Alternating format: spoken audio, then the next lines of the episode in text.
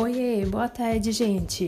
Tudo bem? Espero que sim. Bem-vindos ao Sobreviver e espero que vocês também estejam preparados para viver uma metanoia, né? Uma mudança de mente.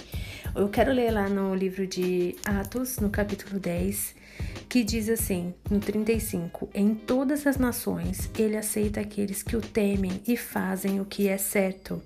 Olha, nós vemos aqui, né, que Pedro, ele tinha na cabeça dele que apenas eles seriam salvos.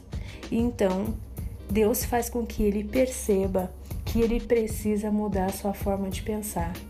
Pois é, e é isso que acontece, e é isso que nós temos também que ter em nós, que nós precisamos mudar a nossa forma de pensar. Como? Como alguém? Como o nosso líder? Como o nosso pastor? Não, como Cristo como Jesus.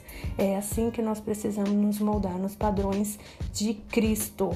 Olha, é um servo de Deus. Quando ele começa a ter intimidade com Deus, a primeira coisa que Deus começa a mudar nele é a forma dele pensar. Ele começa a olhar já com olhos diferentes ah, como antes, a maneira que ele olhava já não é mais a mesma.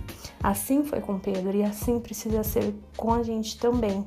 Então que você prepare esse dia para falar para Deus, Senhor, se o Senhor quer me mudar, que comece então a partir de agora. Comece a mudar a minha mente, porque isso que está enraizado em mim precisa ser é, transformado para aquilo que o Senhor quer enraizar a partir de agora.